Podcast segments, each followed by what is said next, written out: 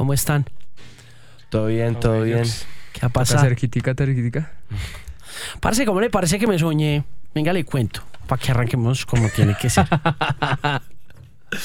¿Cómo le parece, marica, que me soñé que... Y yo no sé por qué. Puede ser psicoseado por el- la totacera de la otra vez de la que fuiste protagonista de alguna cosa, pues yo no me acuerdo. Pues estábamos oyendo el- la canción acá la- hace como un par de semanas, la nueva. Sí, sí, sí. Y me soñé pues que habías venido a mostrar la canción y toda la cosa, pero que querías que sonara en la emisora. Y yo te decía, huevón, no, no te la puedo poner pues porque en la emisora no suena nada latino, no suena nada en español. Y que me hayas pegado una cascada, güey. Entonces dije al aire eso y se regó ese chisme tan bravo.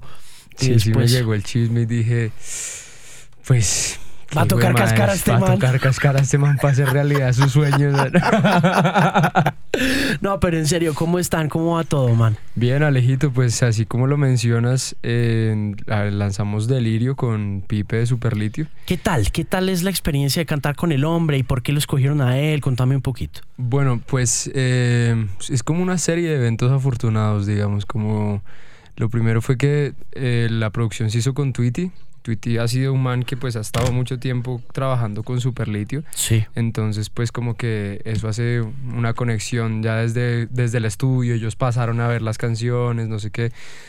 Y luego ya cuando la canción estaba eh, en proceso de mezcla, estábamos con Andrés hablando y como que la canción tiene mucho también de un poco de, de Superlitio, ¿sabes? Como que es como de las bandas que en Colombia han demostrado un poco lo que nosotros también llevamos esa línea, digamos, de no encasillarnos como con un género y experimentar con toda la música que nos gusta. Sí. Entonces como que empezó por ahí la vuelta. Y Pero yo tenía, ¿y el referente de, de, de Twitter era solamente ahí el estudio o...? Sí, claro, porque Tweety, pues claro, habíamos escuchado las, las producciones que habían hecho juntos, Tweety y Superlitio, y cuando ya estábamos en el estudio, que eso fue aquí en un árbol naranja, pues con entonces estos ¿Eso fue hace chicos de cuánto? Superlitio pasaron hace, eso fue como en marzo del año pasado, Hmm. entonces pasaron al estudio, pillaron las canciones, no sé qué. Entonces como que pues fue el primer acercamiento, si me entiendes? Porque nosotros ni los conocíamos pues en vivo. Y, y nada, entonces como que ya yo me puse un día a imitar a Pipe cantando la canción y dije, marica, tiene que estar acá Pipe, weón. Sí o sí lo invitamos a Pipe. Entonces nada, lo buscamos, lo encontramos y, y el man súper buena onda, weón. Dijo, no, todo bien, eh, eh, hagámosle, mandó, mm, mandó el audio, no sé qué, o sea, ni siquiera nos, hemos, nos habíamos conocido.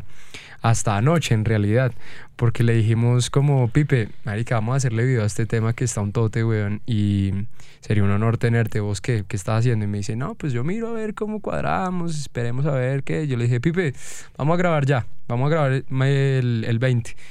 Y me dijo, eh, marica, es de un concierto el 19. Y yo, no jodas, weón, vení. Entonces de una grabamos el video, tinte. Entonces hizo su concierto acá. Grabamos el video ayer.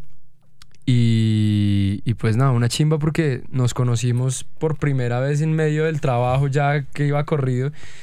Y hablamos horas ayer y horas y horas hasta que me mamé de la garganta, weón, porque como que hay muchas cosas en común, ¿sabes? Veía un poco reflejado nuestra manera de ver la música, nuestra manera de evolucionar como banda colombiana y, y además los gustos, ¿no? Como las influencias, todo esto. Entonces como que pues fue una chimba pillar también ¿Qué comparten? ¿Qué cosas comparten? ¿Qué gustos, por ejemplo? Charlie García. Cantamos Charlie García toda la puta noche, weón. No jodas. sí, weón. No jodas que te gusta tanto Charlie, hombre. Mucho, weón. Mucho. Pues fue de los primeros artistas en realidad. En realidad creo que es de lo poco que me gusta en español, Alejo. Vos que sos bien anglo, yo también fui como muy criado así a lo, a lo, a lo música anglo, pero... ¿Por qué? mm, ¿De quién? ¿De los Mis papás? papás, sí. Pero ellos mismos se encargaron de dañarme la cabeza con Charlie desde que era muy niño. Yo lo vi cuando tenía unos siete años en el campín, weón, y esa vaina me dejó, me dañó. Mm. Entonces, de ahí en adelante, como que mm, seguí mi carrera musical y alguna vez me preguntaron que cuál era mi influencia en música en español, de rock. Y yo quedé como, uy, ¿quién, marica? Y me puse a ver y pues claro, el Charlie García, el Hello, el, el Unplugged, weón, yo creo que es el álbum que yo he escuchado más tiempo en mi vida. O sea, que no lo he dejado escuchar. Lo escuché de niño, de adolescente, ahorita, ¿sabes? Como que ha estado en momentos muy claves de mi vida. Y pues nosotros siempre hemos tenido influencias muy fuertes y de mucha escucha de, de- de música anglo, pero creo que de los artistas en español que hacen rock, personalmente para mí siempre ha sido como el que hace rock, Sí. ¿sabes? De todos, como que en realidad sus letras es rock, su personalidad es el rock, na- eh, ¿sí me entendés? Como que el rock latino es para mí él. Y, y como que ayer pues fue así como jodiendo toda la noche con Charlie García y mariqueando. También como toda esta devoción también por la buena música, Alejo. Mm. Como artistas que aquí en realidad no es que suenen de a mucho, son muy famosos, digamos Lenny Kravitz, weón. Como que los dos amamos a Lenny Kravitz mal, también nos pasó con Juan Pablo Vega, como que es un artista que aquí no, no suena mucho, Sí. pero que nosotros le tenemos así un respeto muy, muy pasado. Y también son artistas que, que manejan distintos géneros y eso es muy interesante porque digamos que el rock acá está como muy encasillado en que tiene que ser rock, entonces como digamos ACDC, que todos los temas son iguales. Mm. Pero también hay bandas como los Rolling Stones, como los Beatles, como qué sé yo, hasta el mismo Charlie que manejan, experimentan con su música, con la música latina, que experimentan con la música eh, en general, con sus letras y las mezclan de una buena forma, hacen Mm. un buen sancocho ahí interesante, entonces como que eso nos ha parecido siempre como bien importante en nuestras carreras y teníamos en común esas, Mm. esas cosillas. Y en el caso tuyo, ¿qué? ¿Música qué? ¿Vos qué oís? Eh, ¿Yo qué oigo? Yo ahorita ando como en una faceta bien rara, como que me vi esta película de Phantom Thread Sí. ¿Y estás Bueno. oyendo a Johnny Greenwood a lo que da o qué? al piso. Entonces como que toda esta parte de los arreglos y esa vaina me, me, me voló la cabeza. ¿Cómo se organizan los dos en, en Tarima? ¿Vos qué haces y qué hace Nico? En tarima, Ah, eh, pues yo toco bajo sí. y contrabajo y este man toca guitarra. Sí. y los dos cantamos. y animal público. Entonces andas de Johnny Greenwood pendiente de arreglos, Ma- estás ma- oyendo. Phantom Thread y qué más has oído? Sí, más, más, más que Johnny Greenwood, eso fue como el, el detonante para meterme como en, en toda esta parte de, del- de escuchar la música de otra manera. Y eh, ahorita tengo como un disco de, que sacó la Fania de todos los boleros de Héctor Lavoe. Y creo que los arreglistas de Fania siempre fueron, creo que son los más capos, por lo menos de todo lo que he estado escuchando, es como lo, lo que más me ha volado la cabeza últimamente. Mm. Entonces ando como por, por ese lado un poco y aprendiendo como por esa onda. Pues son, de todas maneras son dos cosas como bastante aparte la una de la otra, Pero ¿no? mira que ayer pasó lo mismo. Ayer estábamos con, con Pipe cantando de Charlie García hasta La Fania y de La Fania cantando canciones de los Beatles y ahí a David Bowie. O sea, como que pues uno en realidad tiene esa mezcolanza en, en su casa, güey. Claro, sobre todo pues uno colombiano. Yo creo que a- Claro. a- claro que no a todo el mundo, ¿no? No a todo el mundo le toca esa, ese sincretismo. Algunos de nosotros pasamos por casas donde, Claro. donde Total. teníamos cosas de ese tipo, pero de todas maneras al mismo tiempo tener Phantom Thread y tener a la Boy, tener a la Fanny y tener estos dos referentes, no sé cómo llegas a eso. ¿Cómo, cómo brincas de ese lado al otro lado? Eh, pues no, no, no creo que esté tan, tan separado. Creo que siempre lo que le, lo que le digo, como que me he estado fijando más en, en los arreglos, en los detalles y, y cada, mu- cada, cada grabación siempre tiene sus detalles, ¿no? A eso me refiero con arreglos, no solo con violines ni nada, sino como con, con esa parte de producción de, de los detalles lindos. Ah, Y cada canción, cualquier canción tiene esos detalles. Entonces puede que no tenga un violín, pero tiene un, un delay muy especial. Ajá. Creo que esa es la manera en que se conecta toda la música, si es Sí. a lo que nos referimos. Sí, sí, total. Sí, sí. no todo el mundo hace ese ejercicio, creo.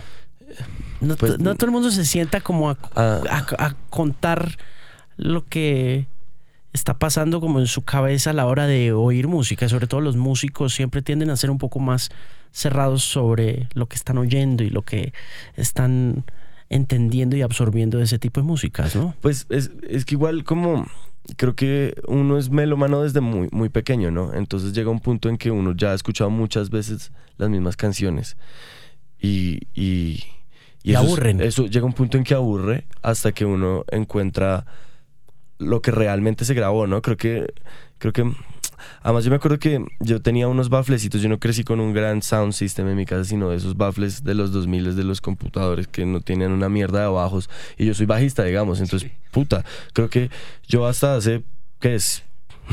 por ahí dos años empecé a escuchar realmente cómo sonaba el bajo. Por eso creo que las grabaciones del, del, primer disco, las líneas de bajo y eso son, creo que no son tan convencionales de alguna manera, o por lo menos no están tan dentro del rol del bajo. Porque creo que siempre me inventé las líneas del bajo de lo que escuchaba inclusive. Te las imaginó. Entonces, pues partiendo de ella uno empieza como llegan, llegan estas vainas, ¿no? Llegan regalos y uno, wow, creo que estas canciones tienen mucho más. Y es realmente lo que para mí, ¿no? Creo que ahí podemos tener diferencia de opiniones, pero para mí es lo que realmente hace grande una canción, todo, todo lo que está detrás, ¿no? Una canción es buena desde que se hace con la línea melódica y la guitarra y la letra, pero lo que la hace grande a mí, a mi modo de ver, es todo esto que está detrás, ¿no? Por eso los estudios, por eso los arreglistas, por eso todos esos cargos. Y creo que sí, me, me eh, eh, ha sido una manera de de volver a, ver lo que he visto toda mi vida eh, de una manera muy diferente, como canciones nuevas cada vez que las oigo, ¿no? Mm. Creo que eh, también nos ha gustado mucho. Hay un disco que me gusta mucho ahorita también, que es el Ziggy Stardust, el de Bowie. ajá. Ah. Spiders from Mars. Ajá. Siempre me ha gustado mucho y, y cada vez, y le, y le, tengo como momentos. Entonces, eh, la primera vez que lo oí, obviamente me gustó pues las, las armonías de las voces, los arreglos, la guitarra, lo que uno oye al frente, ¿no? Pero luego uno empieza a meterse más y más dentro de ese disco y cada vez tiene mucho más que aprender de esos manes, ¿no? Eh, no me acuerdo cómo se llamaba el, el, productor, creo que fue Mick Ronson, el, el guitarrista. El guitarro. Ajá. Eh, ese man es todo un mundo y creo que es de las influencias importantes que tengo ahorita es, ese tipo. Sí, eso es una bestialidad de guitarrista ese man. Es una cosa increíble. Animal. Y no solo guitarrista, es como todo en general, como la música, el, un referente. la sí. música ¿Qué es lo bueno de, de, tocar juntos y qué es lo malo de tocar juntos? Y me perdona, me meto al rancho ya de una vez. Pues yo diría que lo bueno de tocar juntos, Alejo, es que para hacer una banda latina, uy, marica, hay que tener mucha resistencia, weón. Entonces, digamos que ha sido todo un matrimonio de convivencia muy berraco también. Y ¿Cuánto llevan? 10 años, 12 años. Sí, por ahí 12 años tocando juntos, 12 años. Qué cantidad de tiempo, weón. Sí. mucho, mucho tiempo, güey. Sí, arrancamos con un, con un tributo a Hendrix, ¿no? Eso también lo hablábamos ayer, que, eh, que estábamos, estudiábamos en una escuela de música los dos y el, el, el cool, el, o sea, el, el referente de, de, rock era obviamente Jimi Hendrix en ese momento. Y pues todos los guitarristas querían ser Jimi Hendrix. Y nosotros hicimos un tributo a Jimi Hendrix por lo mismo, ¿no? Como al cabo de los meses creo que yo íbamos en un bus, ¿no? Y yo le digo a Nicolás, Marica, tengo que confesarle algo. Y me dice, ¿qué? ¿Qué, qué es, güey? Yo, odio a Jimi Hendrix. no le creo. y, lo mejor es que Nicolás me dice exactamente eso, no le creo. Yo también, güey. Dejemos de tocar esa mierda y hagamos canciones, güey. ¿Y por qué en serio se metieron? ¿Nada más porque era cool o qué? Eh, pues porque sí, güey, porque era, era como la moda de la academia, ¿sabes? Como que cuando uno está en una academia siempre es como que hay un artista, hay un gran artista que todo el mundo admira y el que todo el mundo toca. Y si vos no tocas a ese artista y no lo conoces y no sabes y no te gusta, entonces vos sos una hueva, ¿sabes? ¿Y en dónde estaban? En la Fernando Sor. Sí. Teníamos 14. Y todo el mundo hablaba de Jimi Hendrix y todo el mundo veneraba, había un altar de Jimi Hendrix. mi maestro mismo era, claro, mi maestro mismo era, marica, la clase fue pasarme los discos de Jimi Hendrix y escúchese esto y no sé qué, y sáquese esto y no sé qué, y yo como... Marica, esto es una mierda, güey. Nada más porque mi, mi familia es de melómanos, güey. ¿Sí me entendés? ¿Y qué dice la familia? ¿Pero a la familia no les gusta Jimmy? Sí, pero pues yo escuchaba... Yo siempre llegué más a fondo que mi familia, güey musicalmente, ¿no? Exacto, entonces como que a mi papá le gustaba Jimi Hendrix y a mí me gustaba lo que vino detrás de Jimi Hendrix. ¿Qué hizo Jimi Hendrix? Eh, como la mezcolanza que cogió Jimi Hendrix que lo hizo grande. Entonces como que yo admiraba a muchos artistas que, que, que prácticamente que criaron a Hendrix y cuando escuché Hendrix dije, marica, pues esto me parece una recopilación que para mí no tiene validez, weón, y me pareció un payaso, weón. Entonces como que no me sonó para nada, ¿sabes? Entonces como que desde ahí hubo una conexión muy fuerte con Andrés, como es, sí, marica, total, hagamos, hicimos un tributo a Lonnie Johnson después de eso, que Lonnie Johnson, lo mismo, o sea, mi papá admiraba a Robert Johnson Y yo a Lonnie Johnson porque Lonnie Johnson es como el man que, que, que influenció a Django Reinhardt, a Peter Green, grandes guitarristas de jazz y de, y de blues. Y cuenta la leyenda, pues, que Robert Johnson se pone Johnson por Lonnie Johnson. Ajá. Que Robert Johnson hacía adaptaciones de las canciones de Lonnie Johnson y grandes canciones, digamos, de la historia, como... eh, Lonnie Johnson era un músico de sesión, además. El man era, eh, grabó y giró con Louis Armstrong, Basie Smith, y, mm, este man, además de todo, como que mm, fue, un- fue como un, visionario, ¿no? De, la guitarra. Entonces, como que hicimos el tributo a, Lonnie y, y la gente nos empezaba como a, a tirar monedas, weón, así por, como eh, humillándonos tal vez. Pero, marica, en esa época no teníamos ni, ni para las once, weón. ¿Y en dónde fue? eh, en esa época estamos hablando de qué año. Eso fue, uff, marica, cuando 2007, teníamos 2008. 2007, 2008. ¿Ustedes eh, criados en dónde? Nosotros fuimos criados en el sur de Bogotá. Yo que crecí en un barrio que se llama Musu. Y mi hermano creo que en el Quiroga, ¿no? ¿O en Sí, cuál? pero cuando vinimos a vivir ya fue en el centro. Cuando estábamos ya juntos en la banda y todo, estábamos los dos en el centro. ¿Y por qué vivían a- separados? Porque son familias separadas, somos medio hermanos. Sí. Entonces. ¿Y sí. cómo se conectan? Con la escuela de música y luego el colegio. Nos pusieron al mismo colegio en el centro y vivíamos en el centro. Ok. Ya los dos. Los pusieron a estudiar. O sea, la familia acordó, bueno, vamos a poner a estos dos muchachos a que Pues este man se tiró un año, Sí. eh, porque él estaba un año arriba, él se tiró un año y resultamos ya en el mismo curso, en el mismo colegio, en, en el mismo momento, ya en el centro, porque las dos familias fueron a vivir al centro y, y pues sí. Y ahí Sí. creció. Y sabes que fue muy importante ver la música, digamos, desde el barrio, weón. Porque mi primer banda, weón, fue de rap. Pero yo escuchaba blues, jazz, desde la casa, ¿sí me entiendes? ¿Por qué llegaste al rap? Porque, pues, marica, era como el medio de expresión del parche, ¿no? Era como que todos escuchaban...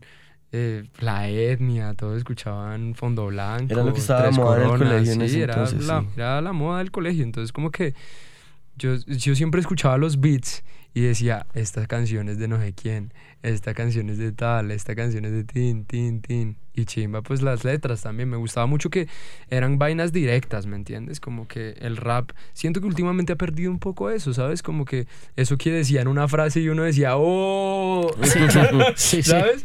Como que se fue al carajo eso, güey. Sí, ahora es como eso- raro, ¿no? Sí, como que eso tiene mucho que ver con el rock para mí y, y también como, como digamos, siempre estuvieron unidos, weón. Pues Rom DNC, weón, cuando salió por primera vez así a lo grande fue por Aerosmith. Claro. Y, y, y Aerosmith, marica, también sus letras son... ¿No? Red Hot Chili Peppers es puro hip hop. Jack White, ¿no? marica, Jack White. Jack Tiene White también- es puro hip hop, weón. Sí, hay cosas, hay Em, cosas que uno le oye incluso eh, en el Elephant. Me acuerdo de una entrevista que le hizo Saint Loa Jack y mm, hay, hay un beat de batería en Ball and Biscuit eh, que es, es un beat de hip hop. Sí, O claro, sea, es, weón. es una batería, la batería mega y súper básica, súper cruda y el man ahí en un solo criminalísimo. Mm. Total. Pero tú oyes eso y eso tiene hip hop como un putas. Obvio, y eso no es de la nada tampoco, Alejo. Digamos, Cap Calloway era hip hop, weón. Sí. Cap Calloway, su rítmica del cantar eh, era, era hip hop. Él, muchas vainas del scat son. es Claro, no. Y, por ejemplo, el, el mismo John Bonham. Total, Hay, entonces- mucho, hay mucha batería de John Bonham que, toda, que hasta los Beastie Boys han ampliado, que han ampliado cualquier cantidad Exacto, de gente. es como que la música siempre ha estado unida y tal vez nosotros como colombianos muchas veces de la desde la ignorancia Mm. la separamos. Pero volvamos al, al- al cuento de, de ser hermanos, de vivir en el centro, de reencontrarse después de que vivieron separados un tiempo y se reencuentran en, en el colegio. Yo quiero que me cuenten un poquito de cómo funciona ese reencuentro luego de estar en eh, familias separadas y de encontrarse en el colegio. Supongo que la pregunta es, ¿cómo se encuentran como hermanos ahí? ¿Cómo, ¿Cómo pasa eso? ¿Cómo se reconocen como hermanos cuando llegan al colegio? Fue, fue, fue muy gratificante porque era como dos personas que, que no les estaba yendo tan bien separados. ¿no? ¿Qué pasaba en la vida suya, por ejemplo? Em, yo siempre he tenido como una personalidad muy sensible y muy, muy como hacia una vaina también. No sé, no sé cómo describirlo. Eh, yo estudiaba antes en un colegio público. Entonces, eh, no sé, en los colegios públicos, pues siempre como que está una moda, ¿no? Entonces, cuando hay alguien que no hace parte de. Pues es como todo lado, ¿no? Sí, Cuando en todos los colegios puede ser llega público. Cualquier, llega cualquier persona que es diferente y en ese momento yo era diferente. Eh, O el pues, nuevo. Exacto, es como el, el nuevo y ya. Y, y entonces todo el mundo atacarlo. Entonces, no, porque este man quiere tener el pelo. O sea, cosas demasiado básicas. Yo nu- nunca me sentí muy rarito por tener, por querer tener el afro. Yo solo quería parecerme a Slash, weón. Mm. ¿Y, y eh, te bullearon o qué? Entonces yo tenía, claro, una parte de bullying en el colegio. A mí me bulleaban un poco. Y tampoco tenía con quién, con quién tocar, ¿no? No tenía con quién, con quién hacer canciones, con quién compartir música. Entonces, ¿con quién andabas? ¿Andabas solo? Básicamente tenía unos amigos por ahí ya más en el barrio, pero Pero en el colegio sí te tocaba guerrear solo, ¿o ¿qué? claro, incluso en el barrio entonces, porque la moda siempre era como o metal, ¿no? O, o rap Ah. en ese momento. ¿Y te veías con Nico el fin de semana Nunca, nunca nos veíamos, nunca nos vimos. Y el, el- el metal a mí tampoco me, me seducía tanto. Entonces luego llegamos al mismo espacio y, a lo que refiere, o sea, como cosas muy de no, no, que uno no se percata, como lo de Jimi Hendrix, digamos, la anécdota de ahorita. Mm, Teníamos muchas cosas así afín, ¿no? Entonces como, puta, mi hermano, weón, ¿no? O sea, y no solo musicalmente, sino de la personalidad, de la visión de la vida, de, de, sí, de lo que uno piensa de la gente y de, sobre todo en esa época que es una preadolescencia, adolescencia, ¿no? Es una época bien difícil. Fue muy, muy liberador encontrarnos, ¿no? Fue como un apoyo muy grande. Incluso ya en el colegio, eh, creo que ya no necesitábamos más amigos, ¿no? No queríamos amigos, éramos simplemente los dos y tocando todo el tiempo. Me acuerdo que una vez nos castigaron en el colegio porque nosotros no llevábamos cuadernos ni llevábamos nada, sino llevábamos solo las guitarras, el bajo. Entonces nos dijeron, ni mierda, ya no pueden traer más esa mierda y tienen que, tienen que, tienen que hacer un programa de emisora en el descanso. Un programa de De la- radio. de la- ajá. O sea, los castigaron con radio. Ajá. Así, poni- poniéndonos a hacer su trabajo. Para que vea cómo ve la gente su trabajo de afuera. Muy heavy, muy heavy. ¿Y qué hicieron entonces? entonces? entonces teníamos que hacer el programa. Eh, Me acuerdo que nos encerramos en la emisora, trancamos todo, conectamos las guitarras a la consola, le subimos todo el hijo puta volumen que daba esa mierda y empezamos a tocar todo el hijo puta descanso, güey. Me acuerdo que el profesor, paramos, güey. me acuerdo de los profesores tratando de tumbar la puta puerta, weón. Y nosotros era, ni siquiera era irreverente, sino era tan puta la bulla que teníamos, weón. O sea, los manes ni siquiera nos iban a vaciar por estar tocando, sino porque estaba demasiado duro, weón. Y los manes intentando tumbar la puta puerta y nosotros ahí sollados tocando, qué putas, weón. Jet. ¿Y qué estaban tocando? Yo creo que era Jet. Creo que estábamos tocando canciones de Jet. por- De Jet. Del Get Born de, de ese entonces, sí. Muy bueno. sí eso Pero venga, yo quiero, y si no, y si no les molesta, pero sí me gustaría saber por qué se crían separados. ¿Por qué? qué- Pues eso es muy cuénteme el, común, Alejo, cuénteme rollo familiar un poco. Pues eso es muy común cuando las familias están, están, están separadas, ¿no? Digamos que, y, y no, solo, no solo nosotros dos, sino pues también tenemos otros hermanos y pues también ¿Cuántos? dos. Mm. Una ¿Y son- hermana que es chelista que ahorita está tocando con nosotros. ¿Son hijos del mismo papá? ¿O, o cómo es la vuelta? Pues a veces es como que es el papá, ¿sabes? El, el otro es como, son medio hermanos todos, entonces somos cuatro medio hermanos, todos diferentes. Entonces como que eso es, eso es bien raro, weón, porque pues, las familias siempre están separadas, ¿no? Una vez se separan, pues se, se separan, weón, y ya. Y digamos que mi papá sí fue como un man muy, muy abierto, weón, o sea, sí, el man sí, re... Open mind al sí, 100. Entonces como que digamos, o sea, crecimos como en ambientes muy diferentes, weón, que era lo que era muy extraño, marica, porque crecimos en ambientes tan diferentes que cuando nos volvimos a encontrar fue como, uy, marica, qué raro que estemos en lo mismo, weón. ¿Pero el papá es músico? No, él es melómano, weón. Ah, ¿Y qué? Un man que estudia su música, ya. o sea, el man busca música por todo lado, weón, le gusta toda la fucking música. ¿Y qué hace él? ¿O el qué man hacía? es antropólogo. Mm. Sí. Y, Y entonces, pues, como que fue una gran escuela igual, ¿no? Su, su, su gusto musical, porque, porque era lo que pues uno veía por ahí y tal, y se pillaba a veces. Entonces, como que, pues en esa época donde no había internet ni nada, ¿no? Era el CD que usted encontrara por ahí pagando, el que usted, cassette que pillara por ahí pagando, usted lo ponía y quedaba, uy, ¿qué es esta mierda? Mis papás son satánicos. sí, marica, o sea, pillaba Manson, pillaba Black Sabbath, o sea, vainas re locas que tenía mi papá ahí, blues, eh, jazz, eh, Beaches Brew de Miles Davis, weón, Wow. qué sé yo, o sea, vainas muy, muy ásperas, weón. Entonces, como que yo casi nunca hablé con el man, weón, pero el sol de hoy digo como, pues, marica, sí, la verdad, sea la que sea la relación ahí con el man, sí, no puedo negar que fue muy importante, weón, como musicalmente el man, en, en- en mi- el man hace scat, weón, de mamando gallo desde que yo era niño, weón. No jodas. Entonces, yo, digamos, hoy en día, weón, yo no sé por qué yo copié esa mierda, pero cuando yo entré a estudiar jazz, para mí hacer ska era una huevonada que hacíamos en mi casa. Joder la vida, weón. Y esta gente vivía complicadísima con el ska y yo decía, pero tan maricas, weón. ¿Por qué complicadísima? No, porque no entendían el lenguaje, les hacía muy difícil. eh, es eso, es como que cuando uno crece con esas mierdas, pues no se les es difícil, weón. Es lo que joden en la casa. Entonces, digamos, eh, Nona, por ejemplo, que es una canción que yo le escribí a mi abuela, pues tiene un solo de trompeta. El solo de trompeta lo estoy haciendo yo con la voz.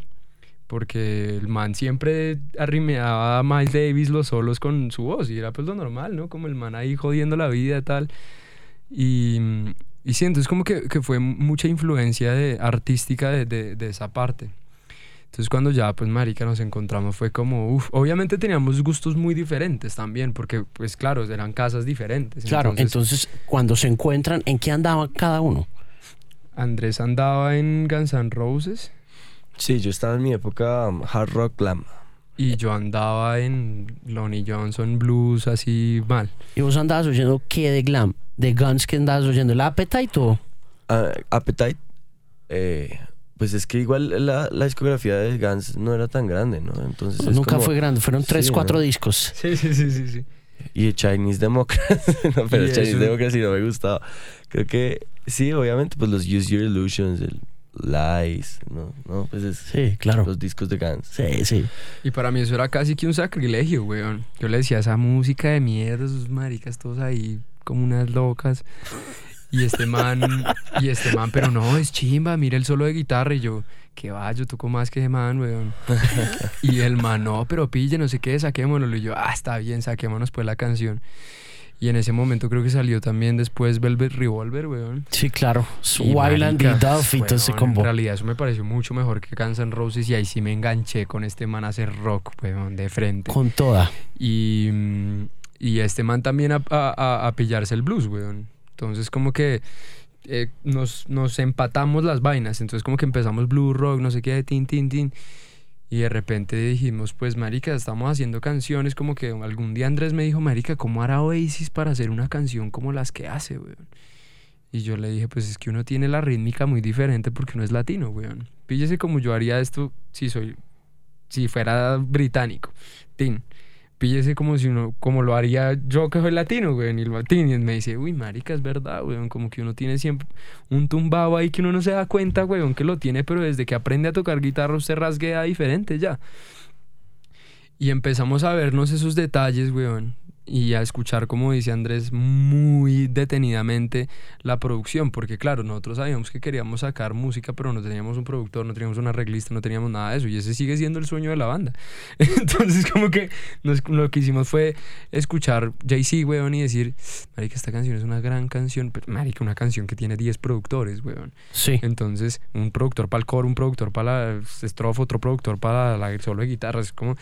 Y nos quedábamos así horas, weón, pillando. Uy, aquí sonó una pandereta en tal, tal. Aquí sonó este teclado. Aquí sonó esta vaina. Píllate aquí esto. Acá la forma va por este lado. Hicieron esto. Esto me parece como nuevo. Esto me parece como lo mismo de siempre. Entonces, como que empezamos a aprender a autoproducirnos las vueltas.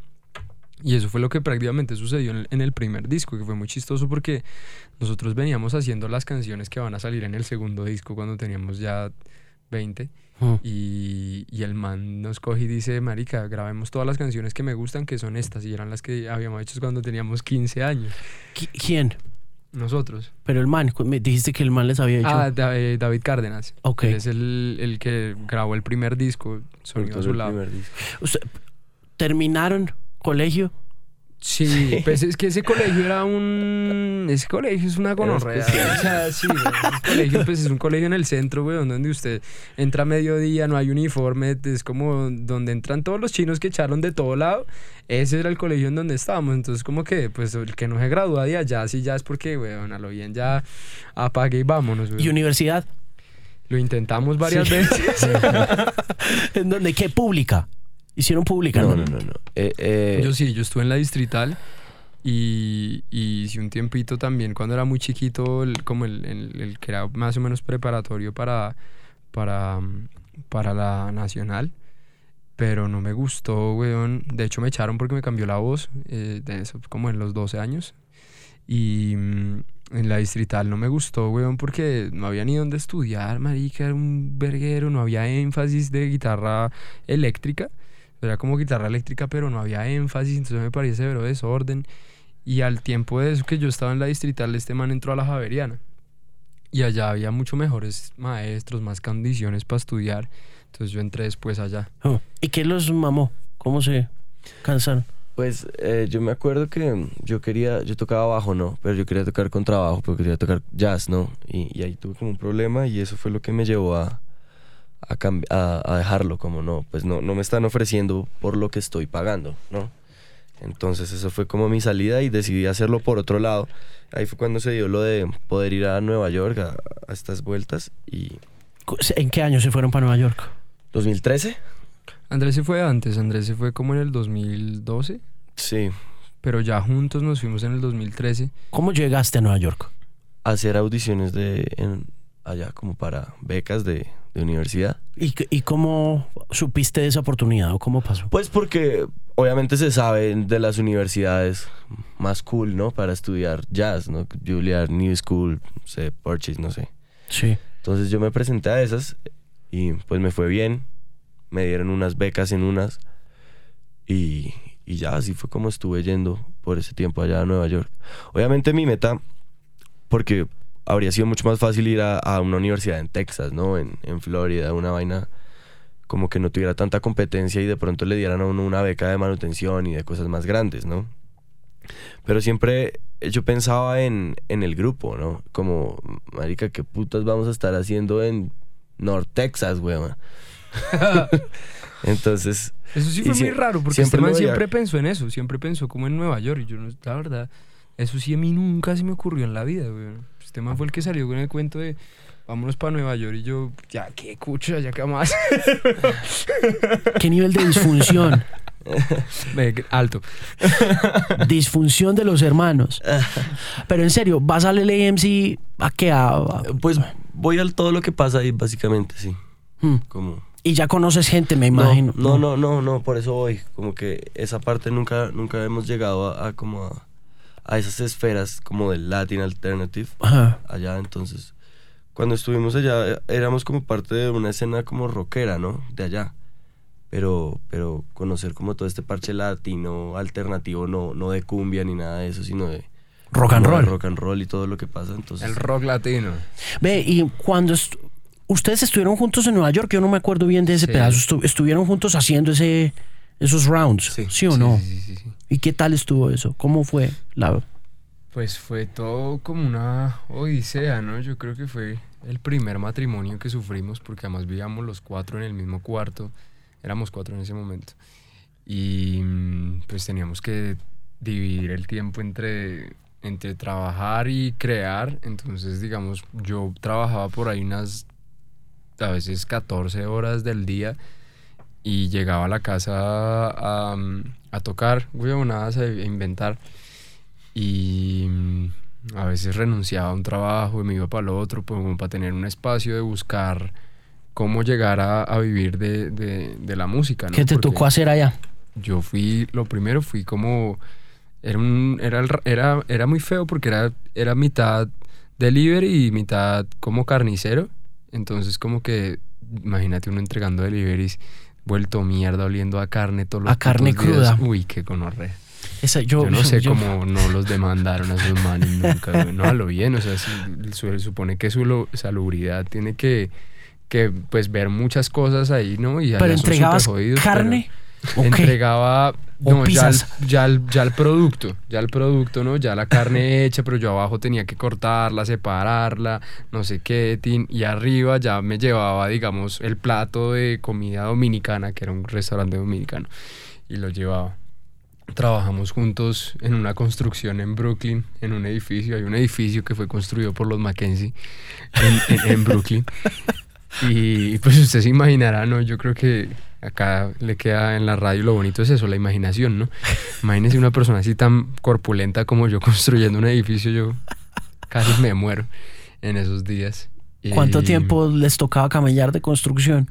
Ese sí era menos, ese sí era como lo más legal, ese sí eran ocho horas, Ah, porque ahí sí no pueden como, como, como ser tan ilegales con eso. Y además, pues cuando uno no tiene visa de trabajo y está trabajando, más ilegal lo tratan. Claro. Uno no tiene el, el- el código para trabajar ni nada, entonces le pagan chichiguas, le, le extienden las horas. Lo explotan. uno. Ajá, totalmente. Entonces, como que... Gracias, Sara. Entonces, mientras todo esto sucedía, pues la juventud, ¿no? Yo tenía 18, 19 años, entonces yo igual trasnochaba y seguía derecho y si tocábamos, inventábamos vainas, ¿no? Y, pero fue una vaina muy decisiva, digamos, hasta hace, eso fue en el 2013 y hasta la semana pasada nos volvimos a encontrar con el baterista de esa época, porque fue bastante duro la convivencia, eh, ya pues imagínate el trato de unas personas eh, casi que hacinadas en un sótano ilegal donde no se podía vivir, entonces cada vez que tenía, cada vez que llegaban, era un edificio de judíos, entonces cada vez que llegaban a, a- rectificar que no había gente viviendo en los sótanos, pues nos tocaba salir por la ventana, dejar los colchones parados, recoger lo que más pudiéramos, salir volados, o sea, era muy incómodo todo. o sea, Sí, todo las- era un el, el drama del inmigrante ilegal. Exactamente, exactamente. Entonces sí, fuimos, fuimos... Qué fuimos- guerreo, weón. Sí, sí, eso estuvo... Qué guerreo Menos tan mal éramos brutal. tan jóvenes. No, pues es que uno de pelado, a uno de pelado, el guerreo Le gusta. inmigrante, Sí. pues no sé si le guste a uno, pero por lo menos uno lo, lo Lo torea soporta. más. Sí, lo soporta. Lo Yo torea ahora... más. A mi mamá le fue como un culo de inmigrante eso ilegal es muy duro, en. Colombia, Uf. en la USA.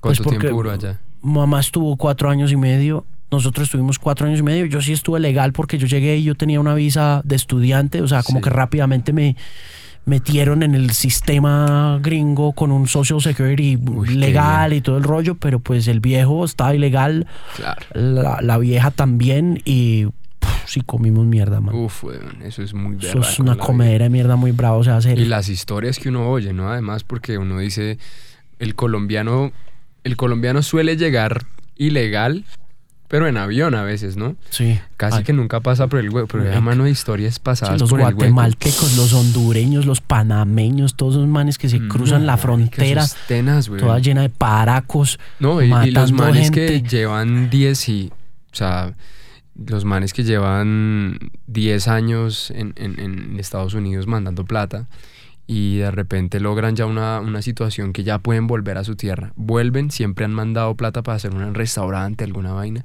y la esposa se fue con otro. Cualquier vaina de esas, la plata no está. Si se la roban o cuatro, digamos, tienen cuatro trabajos para soportar estar allá porque es muy heavy, todo es muy caro. Sí.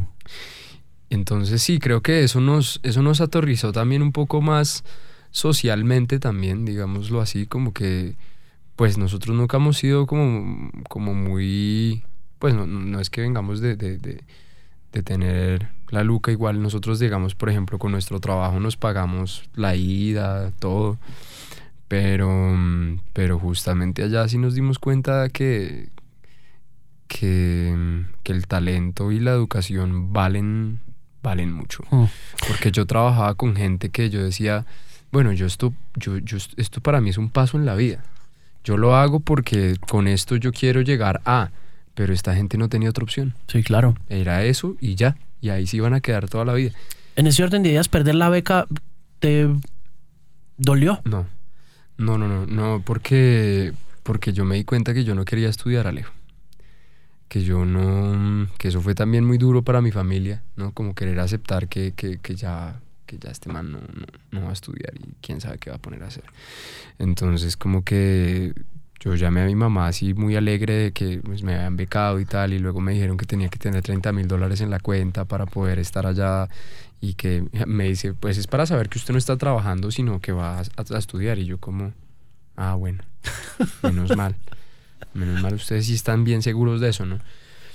Y, y pues entonces me llamé, llamé otra vez a mi mamá y le dije, mamá, eh, pasó esto y mi mamá me dijo, pues no, Nico, ahí vemos cómo, cómo nos conseguimos la luca y tal. Y yo, esa luca es para endeudarse toda la vida.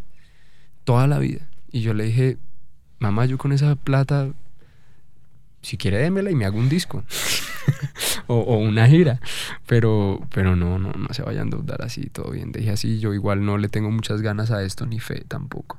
Porque conocí esa escuela y, y la vi y dije, esto es lo mismo que todo lado donde he estudiado yo y no es un negocio más, un Mm. negocio más caro, Mm. un negocio más lejos de mi realidad para sustentar que hice algo grande en la vida. Sí, como Y- para sustentárselo a quién, ¿no? Sí, También. exacto, Lo piensa exacto. uno. Y también para estudiar gente que nunca estudió. Entonces, pues porque eso es la música moderna la hora del té. Entonces como que todo se puede hacer muy, muy autodidacta. Digamos, yo, mi- en mi familia existió una, una, una, una- un ejemplo muy parecido que fue mi padrastro, que casi que yo viví con él toda la vida. Y el man es un gran actor, gran dama- dramaturgo, eh, es profesor. Y el man no, no, no sacó el título. Pero pues todo fue muy autodidacta de, de estar leyendo, de estar aprendiendo, de estar haciendo. Entonces como que yo no le tenía miedo a eso, como a quedarme ignorante porque no pude entrar a estudiar. Y, y, y sí pensé como que lo que siempre pensé es que eso me iba a quitar mucho tiempo y que yo necesitaba hacer cosas ya. Entonces lo que hicimos fue eso, prácticamente como dedicarnos a la banda, ya de, de- de lleno, no a pensar en, en- en esas cosas, sino... a- Esta decisión se en- tomó allá en Nueva York. Ajá, O sea, ya dijeron, sí, sí, sí. nos devolvemos y le camellamos a esto. Sí, No, no, no, no, no nos devolvemos. Eso de la beca fue cuando recién llegamos. Ah, ok. Más bien fue como quedémonos y hagamos lo que más podamos para llegar a, hacer, a echar fieros allá a Colombia. De que venimos de tocar en Nueva York. Porque ¿qué más se hace? ¿Cuánto Eh, tocaron?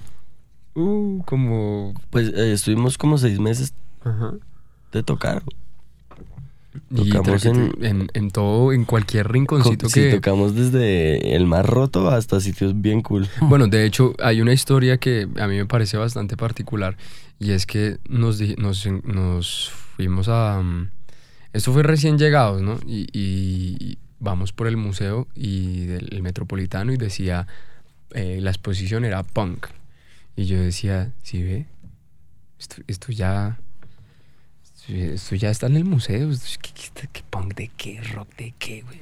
Esto ya es una mentira todo lo que uno buscaba de, de- de Nueva York en los documentales, ahora Nueva York en, esas, en esos mismos lugares es la 85, hermano. Eso de rock and roll no tiene absolutamente nada. Todo el mundo está escuchando reggaetón. Todo el mundo. Yo no tengo nada en contra del reggaetón, me gusta. Pero, pero pues dije, uy, por lo menos que haya un... Balance, sí, escuchan más rock en México que en, que en- que en- que en- que en Manhattan, pues. Y, mm, y bueno, como que todo eso fue muy duro. Fuimos al CBGB's y estaba, era una tienda de ropa con las mismas chamarras que habíamos comprado en Chapinero, pero a 3 mil dólares. ¿Qué, qué, qué es esta vaina? Y nos dijeron, aquí al lado está casi que el reemplazo del CBGB's que se llama el Bowery Electric. Entonces entramos y nosotros, uy, marica, severo bar de rock tan áspero. Y entramos y bueno, ¿y, y cómo se hace para tocar acá? Y el man me mira de arriba abajo y me dice, ¿usted no conoce al Booker? Y yo, sabía que era un Booker. Y yo, no, no, no lo conozco. Pero no tiene un correo. Y el man me miró con un culo y me, me tiró una tarjeta y, y yo le escribí al correo y no me nunca me contestó. Entonces yo le dije, Andrew, tenemos que buscar rotos donde nos dejen tocar.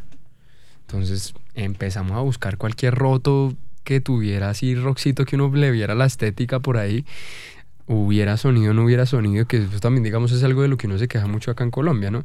Es que acá los lugares no tienen sonido, es que acá los lugares que, es que acá to- mejor Allá todo, tampoco. todo, todo es culpa de alguien más, Sí. ¿no? Allá también, allá, allá tampoco hay sonido, allá hay vainas duras de que hay ocho bandas tocando esta noche y a todo el mundo le tocó traer su batería, le tocó traer su sonido, le tocó traer todo. Entonces como que nos estrellamos también un poco como que, bueno, estar en Nueva York no significa que, que, que acá todo esté hecho. De hecho, puede que a esta gente le haya tocado más berraco que lo que nos está tocando en, en Colombia. Seguramente. Claramente. Y ahora, lo, y ahora es así. Ahora lo entendemos así. Y, y no solo nosotros, sino gente que, con la que hemos tocado que ha viajado por el mundo, nos dice, Colombia está afortunado. Muy afortunado. Se puede vivir de la música, que es lo que nosotros hacemos. Y eso lo puede hacer muy poca gente en el mundo Mm. ya sea de, de- de- de tocar covers, de tocar lo que sea, pero viven de la música, de tocar, ¿no? Ni siquiera de ser maestro, de tocar. Entonces como que eso también fue, fue una estrellada, pero algo que sí nos pareció muchísimo, como, como que hizo la, la diferencia a lo que sucede acá, es que, por ejemplo, nosotros hicimos ese toque en un, en un- en un- en un roto, Sí. que escucharon nuestra música y terminamos siendo la banda que cerraba ese festivalito de, de, de punk en esa noche. En ese lugar. Ajá. ¿Cuánta Y, gente? eh, por ahí que 100 Mm. y era un bar chiquito. Pero entonces, después de eso, el booker de ese mismo lugar nos invitó a tocar a otro lugar y luego ese, ese man nos invitó a tocar al Bowery Electric. Entonces, Se como que- demoraron tres pasitos. Exacto. Entonces como que uno dice, claro, la diferencia en, en Bogotá un poco es que como que como que hay una rosca. ¿No? Pero sí, Acá, allá hay varias. no es que no haya rosca, es que hay varias. claro, son Entonces, círculos. sí, en serio que son roscas, Sí, son círculos. Exacto. Entonces uno no, si, uno- si usted no llegó por este lado, llegó por el otro, o por el otro, o por el otro, o por el otro. Mejor dicho, tiene 20 caminos. Acá son más reducidos los caminos, ¿no? Por ejemplo. Porque de todas maneras es un país más pequeño. Claramente, Igual, claramente. igual aún así está cambiando un montón. Creo que eh, no es la misma Bogotá del 2013 a la de hoy. A la de ¿no? hoy, claramente. Sí, en ese aspecto ha cambiado hartísimo porque en ese momento también como que había una rosca también acá que sentía, hablando como de, de esta escena independiente de, de música, ¿no? Entonces la gente le comía mucho a solo esa rosca y como que esa rosca también se sintió que era mucho, pero luego como que todo el mundo se mamó y cada quien empezó a hacer las cosas por su lado y funcionó mucho mejor. ¿Ustedes nunca han hecho parte verdaderamente de círculos? No. eh, Pues es que nosotros no somos muy amistosos, Alejo. Entonces, sí, eso sí nos ha sido un problema bastante. Una época que estábamos intentando entrar, pero usted se enfada. Yo me enfadé se con alguien, me, me, me sobreenfadé con alguien. ¿Qué Pero- pasó? ¿Qué pasó en esa época en que estaban tratando de No. ser eh, friendly beasts? No, no, en realidad nunca yo inten- yo nunca intenté ser friendly, la verdad. Pero, pero nos empezó a aceptar eh, un, un movimiento, ¿no? Un movimiento, no, una rosca. de- ¿Dónde? Mm, ¿Dónde, dónde, dónde se encontraron más cómodos? Por ejemplo, Alejo, el día que lanzamos el, el- el álbum, nosotros, bueno, ya me salté un gran pedazo de la historia, pero no importa, no pasaron- importa porque yo creo que de eso se trata Exacto, un poco la sí. charla, de no, de no seguir como protocolos, sino de donde nos, ¿dónde, dónde es? donde tiene Nos que ser. Pues nosotros lanzamos el, el álbum y yo ese día dije, yo no creo en lo de acá. Y menos si es en español. ¿Vos dijiste eso en dónde? El, el día del lanzamiento. Y estaba mucha gente que creía en lo de acá. Que creía en nuestras ¿Y por qué canciones. en dijiste español. eso? Por- Porque nosotros cantábamos en inglés y yo sentía que el rock no eran, no eran, o sea, rock en español ya me parece como una, o sea, rock es una palabra en inglés, ¿no? Sí, Rock en español es como, una antítesis, Sí, como una es como- especie de exactamente. oxímoron, como que exacto. Mm. Entonces como que a mí siempre me pareció absurdo eso. Nunca admiré artistas que cantaban en español rock, ¿no? Eh, no soy de esa generación que, que amó Soda Stereo y toda esa vuelta, ¿no? Yo siempre estuve influenciado por el rock gringo y ya. Y, ¿Y por qué te dio por decir esa vaina? O sea, que Porque la verdad, en ese momento era todos somos amigos, todos nos ayudamos y yo en eso nunca he creído, Alejo. Porque me parece muy falso.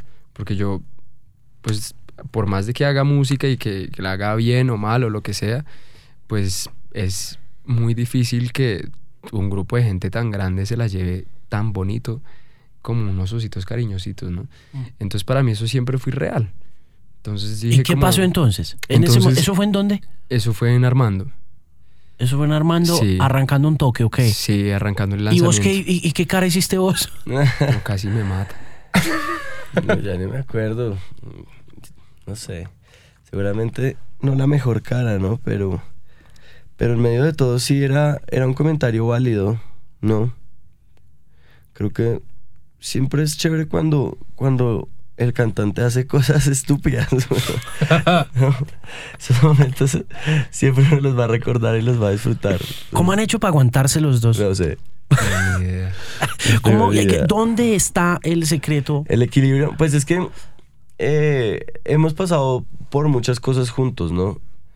Entonces creo que también hemos sido un apoyo incondicional en momentos que creo que es muy difícil uno llegar a tener momentos, vivir momentos así con alguien y salir, salir y le- que la relación salga ilesa, ¿no? Entonces hemos pasado por vainas bien duras y hemos encontrado yo creo que un- un- una línea delgada en, en como de, de respeto en medio de todo y como que respetamos mucho las decisiones del otro, tratamos de no tras- transgredir esas, esas partes, ¿no? Eh, que sí, creo que, creo que eso es, eso es lo que nos ha funcionado. A veces puede llegar a ser contraproducente porque ya como que por, por respetar esa línea hay cosas que no se hablan, ¿no? Claro, aparece el silencio. somos- Ajá, sí, nosotros somos mucho del silencio. Entonces, Somos como que al momento de tocar tenemos una telepatía y juramos que todo es telepatía entonces. ujú. Entonces eso crea grandes problemas de comunicación también. El silencio es criminal para cualquier gestión. Que para la música, estarse callado años, imagínense, pues es complicado, es duro, es matarse. Pero Luego de eso, ¿qué pasó? Cuando dijiste esto, arrancas, arrancaron a tocar. No, igual, igual, eso fue en medio del concierto, fue, fue muy chévere porque lo hicimos ahí en Armando Records, estaba lleno, fue, fue un gran toque. Fue muchísima gente y, y sí, como que mucha gente que había sido invitada a eso sintió eso como, como que los habíamos invitado para cagármeles en la cara, ¿no? Como me invitó para, para humillarme. Entonces mucha gente lo vio así. Eh, no sé si fue la intención, yo realmente no sé si, si usted lo hizo con intención o simplemente lo dijo. sí, hay, hay vainas que hay vainas que que solo se hacen. Mm. pero en el transcurso de, este- de ese eh, de ese momento al tras- a lo a lo que soy creo que en, tal vez no, no en las palabras exactas que dije, pero sí en mi concepto, en lo que sí, en lo que pienso, todo se volvió una realidad. Es decir, todos dejaron de ser amigos. ¿Por qué? No sé. Si la idea era ser los amigos por siempre. Mm. Em, Pues mejor solo que mal acompañado, dicen por Sí, ahí. pues yo sí, creo. bajo un resto de esa maricada de, de- Porque también pasaba eso en ese momento que todos, lo que dice Nicolás, todos somos amigos, pero todos nos odiamos igual. Entonces es como una cosa, una cuestión bien hipócrita que no, que no funciona a la hora de la eso verdad. no ayuda. Es como tener una relación usted con alguien y, y- y llevársela en la mala, pero en la buena a la vez. Es como... Eso no le sirve a una Mejor cena. dicho, yo nunca he sido una persona de centro, Alejo. Yo siento que cuando uno decide es sí o no. Si me entiende, usted decide matar o no matar. Eso no es que en la mitad. ¿Sí me entiende? Y para, la- y para todo. Políticamente soy así. Yo soy para un lado, ¿me entiende? Usted es izquierda, Sí. con toda. Sí. Entonces como que eso a mí pues me causa me causa todo un, un malestar eh, que tengo que vomitar y si no lo vomito en un concierto pues entonces ¿para qué hago conciertos? Claro. ¿Para qué me paro a decir vainas si no es lo sincero que yo voy a decir? Ahora, la banda no tiene una posición política tampoco. La banda solo toca música y ya. La música que nos gusta. Tal vez sí tenemos nuestros, nuestra manera de escribir y de hablar de ciertas cosas y de opinar de ciertas cosas, pero nunca hemos querido vin- vincular la música a la política porque sentimos que la música es más que la política, ¿no? Que si el día que el arte deje, el- mejor dicho, el día que el arte se tome como política, pues Estamos yo creo jodidos. que es, en ese punto ya estamos Que era un poco lo que pasaba en ese momento, ¿no? Exacto, entonces todo el mundo quería ser políticamente correcto con su arte. Entonces, desde el rock. Y yo, para mí, el rock es totalmente lo contrario. ¿no? Entonces, como que eso era con lo que yo estaba luchando en ese momento. Y hoy en día pues, veo el resultado de eso. Hoy en día yo respeto bandas, pero yo no soy el mejor amigo de las bandas. Yo las respeto, respeto su trabajo y les escribo. Marica, se ve la canción, la descargo, la pongo, eh, porque me gusta. ¿Sí me entiendes? Yo les puedo decir me gusta, pero no la pongo nunca en mi casa y no, y no, y no hablo de su música nunca. ¿Qué hay bueno pasando? ¿Qué hay que les guste? Acá, ahora. Eso, eso, eso me gusta mucho. El respeto que se está generando por medio de- de- de- del trabajo que se está haciendo por las bandas, ¿me entiendes? Entonces como que ya no es, ya no es, ya no es un ayudémonos todos y seamos amigos y llevámonos en la mala pero en la buena, Yo lo, sino que, como yo, yo lo que pasa es que yo al tema de apoyo a lo local o apoyo a lo nacional dejé de creerle hace 10 años, mano. ¿Por qué? Porque, mm, porque nunca he creído en el apoyo como filosofía de trabajo. Independientemente de que cuente con el apoyo de mucha gente a mi alrededor. claro, claro. digamos que horizontalmente, cuando estoy trabajando acá, yo llevo trabajando 10 años acá y esta es la última radio independiente que queda. Y obvio, tengo a Jules, tengo a Diana, tengo... Tienes un equipo de tengo- trabajo. Tengo un Sí, sí, equipo, sí. pero lo he conseguido también trabajando y ellos me retroalimentan el trabajo, pero nunca les he pedido algo, ¿me entiendes? Como en el sentido de, oh, por favor, no, no, es como ayudémonos todos, pero nunca, y en, y en la ética de lo local y de lo nacional, eh, llegué a sentir en algún momento que eso me lo criticaron y me lo critican mucho todavía, Sí, sí, sí. que que estaba poniendo cosas por el perogrullo de decir que soy parte de esa escena. Y hubo un momento en que me di cuenta que no. Hubo un momento en que me di cuenta, pues, marica, yo no, yo, yo- no hago parte de esta escena de los locales, de los nacionales, o sea, nunca he hecho parte de ellos. Y obvio, hay cosas que me gusta, que me gustan y que siento que pueden llegar muy lejos. Y con base en esa creencia personal, musical, estética y mental, salgo al aire y me la juego por alguien. Y digo, fulano me cae bien musicalmente, me gusta musicalmente, escuchen esto, párenle bolas a esto.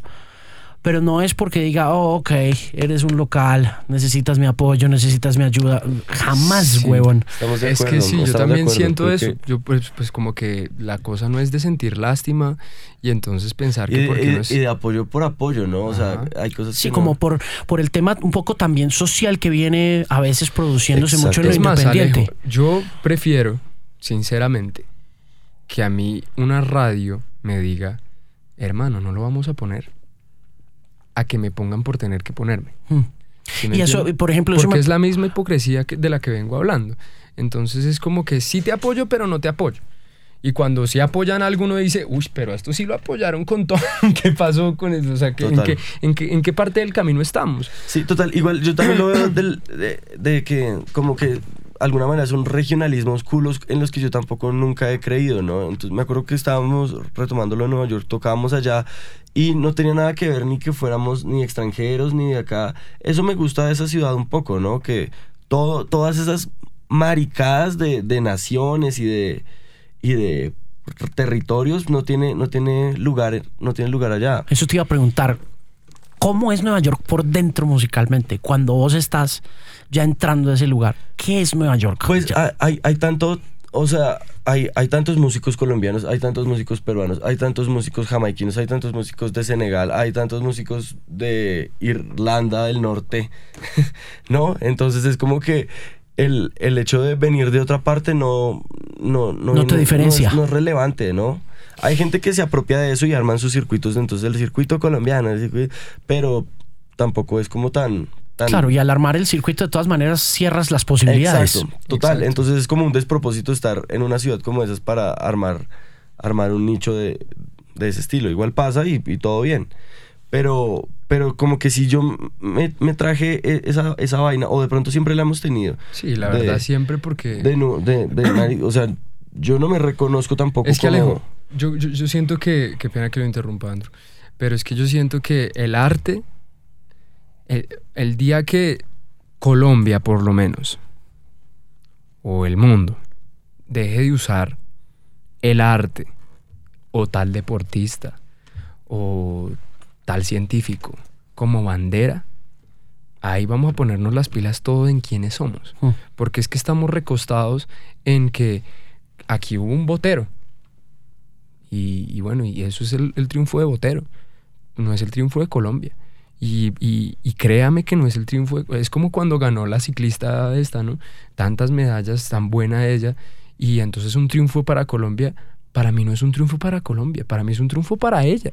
¿Por qué? Porque es que ella ni siquiera entrenó acá. Entonces, ¿por qué va a ser un triunfo de Colombia si ni siquiera entrenó acá? ¿Dónde está el espacio para los ciclistas para que salgan orgullosos, pues por lo menos de que los apoyaron? Para, uno ve cualquier deportista que gana en Colombia y dice, hermano, en Colombia la situación es tin, tin, tin, tin, tin, lo siento. Ya. Y los con las artistas pasa una vaina muy moral que es como saquemos también la bandera. Es como cuando mandaron a Elvis para, para Vietnam, ¿no? Como la bandera de la música y todos los jóvenes vamos a luchar por Vietnam. ¿Sí me entiendes? Es lo Claro. mismo. Es crear militantes desde el arte. Ah. Y a mí eso me parece denigrante. Sí, O es sea, politizar, politizar Exacto, el arte con propósitos Es más, Alejo, yo, neutralizantes. Exacto, yo Para decía- neutralizar a la gente. yo me puedo haber parado en Rock al Parque ante 60 mil personas que habían en ese momento y hablar mal de Peñalosa y me los gano a todos. Y ya, porque así de básico es la vaina aquí. No les importa que yo toque bien o toque mal. Les importa es que yo tenga su posición política de ac- acuerdo a eso. Entonces también nos han llamado para campañas, por ejemplo, políticas, y nosotros somos como, marica, así yo estoy de acuerdo con eso, yo no voy a ir, güey. Porque es que yo, lo que yo hago, yo no lo hago por esto, ¿me entiendes? Y, y- y a mí me puede escuchar desde la persona que más equivocada está hasta la que más correcta, hasta la persona que más eh, esté en contrario mío políticamente o hasta la persona que tenga más afinidad. Eh, eso no tiene nada que ver. O Yo le, te- yo le tengo mucho miedo al nacionalismo en todos Yo los también, sentidos. yo todos también. los sentidos. y sí. yo creo que eso, eso viene también de haber estudiado un poco las guerras mundiales. Sí. Porque de ahí es que No, vienen esos problemas tan hijueputas, de volverse un nacionalista. y, y de ahorita. Porque es que es curioso que 50, 60 años después de que hayamos vivido el holocausto nazi, hayamos vivido eh, un montón de genocidios y un montón de cosas, sigamos Bueno, poniéndole sí. banderas a las cosas que amamos. Totalmente. Como si lo que amáramos fuera la bandera y no esa otra cosa. Exactamente. ¿Me entendés? Y Es está como- bien que, la música sea nacional. No, no digo que no hay un orgullo detrás de, no sé, de que ¿Sabes? los Mackenzie se vayan de gira y hagan una muy buena tarea y pertenezcan a este círculo, a la Sí. rosca colombiana, por decirlo Sí, de alguna sí, manera. No. Está bien, está bien. Está bacano sentir que un compatriota camella, guerrea, hace buena música, hace buenos discos. Sí, claro. Pero no te va a poner porque eres colombiano. Te va a poner porque haces buena música. Exacto, exacto. Y Alejo, yo la verdad, en este momento que llevo cuántos años aquí ya, como cinco después de eso, cinco años en Colombia, yo prácticamente que me quedé también, ni siquiera porque me guste la condición social ni, ni, ni nada de eso, sino porque en algún momento, Alejo, yo me logré imaginar a mí mismo de público y decir, marica, no puedo creer que una banda que venga de este lugar esté haciendo esto. A mí me hubiera gustado ver una banda como la mía Hmm. en Bogotá. Ve, no de- tener que irme del país para ver algo bueno, sino que estar ahí y de repente decir, hey, marica, qué, qué banda, weón, qué bueno. Hmm. ¿Sí me entiendes? Claro. Ve, y hablando de públicos, ¿cómo les fue en el Julio Mario? ¿Cómo estuvo el show? Pues Tremendo, muy muy bien. chévere. Sí, estuvo... No, no lo veía venir. Se, se agotó, se agotaron las entradas y, y la mayor parte del público era, era muy joven, ¿no? Sí. Entonces es como un público que jamás va a poder verlo a uno en un bar. O sea, habían 300 personas que, que casi su mayoría eran menores de edad. Entonces sí como que, como que plantea una vaina interesante que, que no sé cómo, cómo, cómo ponerle cuidado, ¿no? Siempre ha sido muy importante en todas las escenas del mundo los, los chiquitos, ¿no? Los jóvenes, claro. La gente, la gente joven, que igual es la que mueve ese mercado brutal, ¿no? Las masas reales. Entonces, entonces no sé, no, no sé, no sé cómo empezar a tratarlos. Yo creo que a eso se ve un poco el éxito de todos estos festivales de bandas nacionales que están pasando ahorita, que ya son varios y se llenan. Eh, de pronto, la mayoría de ese público puede que sea, jo- de, sea de ese que fue el Julio Mario, pero sí es chévere. Es chévere que la gente le está, le está parando bolas a la música de acá que, que era algo que antes no, pues por lo menos yo no veía tanto, ¿no? Como que siempre he estado como que todo el mundo quiere oír lo mismo y ahorita eh, ya no, la gente quiere oír las bandas de acá, las apoya, les encanta y se sienten orgullosos de eso, ¿no? Entonces, pues no y sé. también, también tiene que ver con una comparación directa. Digamos que antes eh, yo creo que había, claro, un orgullo nacional, era, los medios eran mucho más grandes y pues cualquier cosa que saliera, digamos, en Play TV, pues era, Claro. era Sí. la fama más absurda del planeta. Sí. ¿no? Era un éxito así brutal y era, claro, motivo de izada de bandera. Exacto. Hoy un día uno hace una rueda de prensa de tres meses y un like. ¿Sí me entiende? Claro. Pero cuando hay esta, esta oportunidad de comparar a ciencia cierta en un festival la banda que a ti más te gusta del mundo y unos manes ahí que nacionales que uno dice, "Ah, ese- quién sabe qué porquería eran. y uno va a ver la banda nacional y uno dice, bien, chévere, weón. Me gustó. Me gustó. Y luego usted va y ve la banda que, que- que más le gusta del mundo y usted dice que es esta mierda, weón. Esta banda es una mierda, weón. Usted empieza de cierta manera a decir, ok, entonces no estamos tan distantes. Entonces la música sí es universal y usted la puede hacer, porque es que pasa hasta en las universidades, Alejo. A la gente, a los estudiantes les dicen, no, es que vea, para tocar jazz usted tiene que ser gringo. ¿Qué, qué esa- qué es esa manera de educar? ¿Sí me entiende? Entonces nadie puede tocar música clásica porque es que, no sé, todo viene de Europa, ¿no? Todo lo vemos racial, todo lo, todo lo llevamos a, los límites que tenemos mentales de las fronteras, de la raza, de todo. Es como, este man es negro, debe ser re buen músico. Marica, ¿qué es esto? Pues hasta cuándo vamos a durar con esta pensadera tan básica de, de- de- de la vida, ¿me entendés? De lo que significa un ser humano, ¿me entendés? Y hay todo un dilema de nosotros con nuestra falta de identidad como, como, como país y como bogotanos, que aún yo creo que ser de Bogotá es una vaina bien, bien clave, porque si hay alguien falto de identidad, son los bogotanos. Entonces nosotros tenemos como una cultura muy cosmopolita que escucha rock, pero el rock no viene de acá. Escucha rock, pero pues nadie ha representado mundialmente el rock acá y, y eso nos hace estar distantes hasta de lo que nos gusta, Entonces como que uno empieza a echar para atrás y a buscarse sus propias raíces y, y- y como a ver de dónde viene tanta vaina en uno y uno se mama de buscar porque es que no hay resultado, Alejo.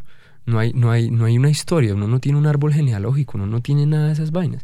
Entonces, lo que uno termina haciendo es como liberándose de todo eso que no importa, que a nadie le importa, porque además ya todo el mundo está más mezclado que. Sí, es que esa es otra cosa también. Yo creo que ese tema de la identidad es una vaina también bien obsoleta, weón. Total, ¿Entendés? O sea, como que ya ¿identidad estuvo de bueno qué? de buscar. Ya estuvo. O sea, marica, la vez identidad de qué- pasada- ¿qué, qué identidad le puedes pedir a Bogotá? Una ciudad que va para los que se las pica, pues. O sea, que en 10 años te garantizo que va a tener 20 millones de habitantes como Ciudad de México y que ha tenido que recibir todo, Todo. el verguero de Colombia en todos los hasta del mundo. Sí, o ¿no? sea, pues, tenés venezolanos, tenés eh, chocuanos, tenés santanderianos, tenés paisas, tenés gringos, tenés australianos, todo tipo de gente explotando constantemente. Y no, Exacto, y para todo el mundo y- es una mierda. Entonces uno crece en un contexto así, como de que, de que la ciudad de uno es una mierda. Uno va a Armenia y no, Bogotá es una mierda. La capital debería ser Medellín. Va a cualquier parte y uno, de alguna manera, es, es atacado por ser bogotano, ¿no? Entonces uno crece con todas estas vainas, escuchando músicas de todas partes de, de Colombia, del mundo. Eh, ¿Cuál es la música de acá? El, el pasillo, no sé. Pues yo no escuché pasillos, mis papás no escuchaban pasillos, mi abuelo, Ni me siento identificado con eso. y no me gusta el pasillo. Entonces, hago? que Sí. la cumbia, pues tampoco es de acá, ni el bullerengue. Yo no crecí en ruedas de tambores, ni en, ni en vainas de ese estilo. Entonces, volvemos al tema de, de qué, es, qué es ser colombiano y sentirse orgulloso, de que por allá 17 horas eh, la gente toca tambor y lo hacen muy bien, ¿no? Es como... Como que eso que tiene que ¿qué ver tiene que conmigo? ver conmigo esa mierda, ¿no? O sea, total. nos gusta la Me- música, chévere. Me, pa- me pasa mucho eso, weón. Me pasa mucho eso a mí, independientemente de lo bonito que sea y de lo Sí, mucho que lo aprecie. no y que es una chimba. Como que digo, pues sí. Pues como pero el rock pues, and roll. Uno dice, tan chimba, pero yo, yo, yo esos monos tan remonos, yo no soy tan mono. Pero será que yo, yo ni siquiera hablo tan inglés tan bien, pero pero me gusta más. Ve, ¿seguiste oyendo salsa? Sí. Sí, y me metí de lleno a, a todo este cuento de los arreglos. sí, justamente eso también voy a Nueva York, voy a tomar allá unas clases de, de, de ciertas vainas específicas, ¿no? ¿Qué fue lo último que oíste ahí? La otra vez estabas oyendo como la voz y estabas sí, oyendo... eso fue lo último bajo, que escuché. Eh, ahorita, eh, venga, le digo que es lo último que estaba escuchando aquí por mi, por mi plataforma. sí, pero sigo, sigo total de lleno en, en esa vuelta, como que he escuchado un resto de vainas mexicanas que no, que no tenía ni idea y que como que es un sonido muy familiar, como no sé, venga, acá le tengo la lista. Jorge Negrete, ¿lo conoce? Sí, claro. ¿Le gusta? Sí, pues no, lo he oído en, en, la- en las fiestas de familia y esa vuelta. Pedro, Pero Pedro Vargas. también, También. claro, claro, claro. Sí, estoy, estoy como metido en, en esa onda. es Pues eso es música como de los 40, Sí, 50, sí. ¿no? Entonces vea que, que es un video, como que la música latinoamericana y la gringa iban, iban por una línea bien parecida. Y, y no sé en qué punto. Iba de la mano. En cuanto al desarrollo, ¿no? De cada una. Siento que la música latinoamericana eh, se quedó en esa época y no volvió a pasar nada, ¿no? Entonces, digamos. ¿Por qué? me ref- no, no tengo ni idea, est- estoy pensando. No, no sé por qué. Puede ser que los gringos no nos hayan querido dejar evolucionar más o qué pasa. Porque veo que, que digamos, acá pasaba, mientras las big bands ya acá estaba Lucho Bermúdez y eso, ¿no? Sí. Entonces, eh, y, era, era, y era una música que no era música gringa, era música de acá. Lucho, la orquesta de Lucho Bermúdez tocaba porros, tocaba... Claro, Sí, lo que- usaban hasta sus mismos géneros. Sí, ahí yo, Exacto. yo lo que creo es que los instrumentos eh, nos conectaban de alguna forma. No, Alejo, los arreglos, la estética al, al, al, al- al producir eh, Sí. era, era una vaina. Pero era música de acá. Sí. Pero como, como al nivel de allá, no sé, no, No, no, lo no que quiero te- decir al nivel. Ex- Lo, lo que digo es que, y por haberlo leído en otro lado, es que mm, eh, muchos de esos instrumentos, de esos metales, por ejemplo, que esos metales entraron por el Darién. Claro, claro, claro. y Sí, sí, esos, sí, sí. met- esos metales entraron todos por también por La, mi- después la- de- la des- migración de instrumentos. Sí, sí, sí, sí, sí, después claro. de lo del canal de Panamá y toda esa huevonada, después de que Panamá se constituyó como país y toda esa vuelta, y empezaron a, a hacer exportaciones e importaciones.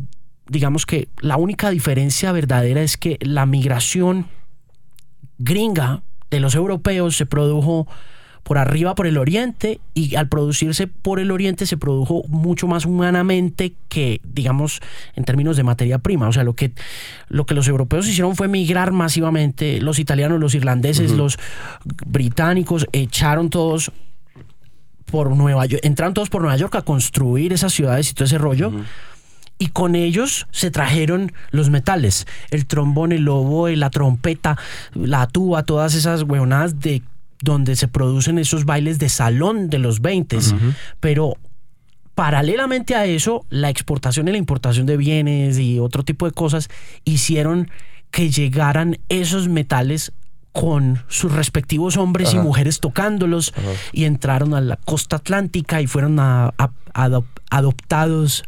¿Me entendés? Por, Sí. por los ritmos de acá, claro.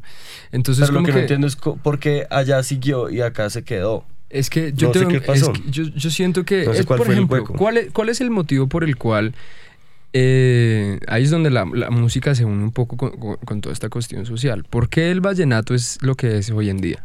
No, por, espérate, te hago una corrección o, o te hago una apreciación de eso.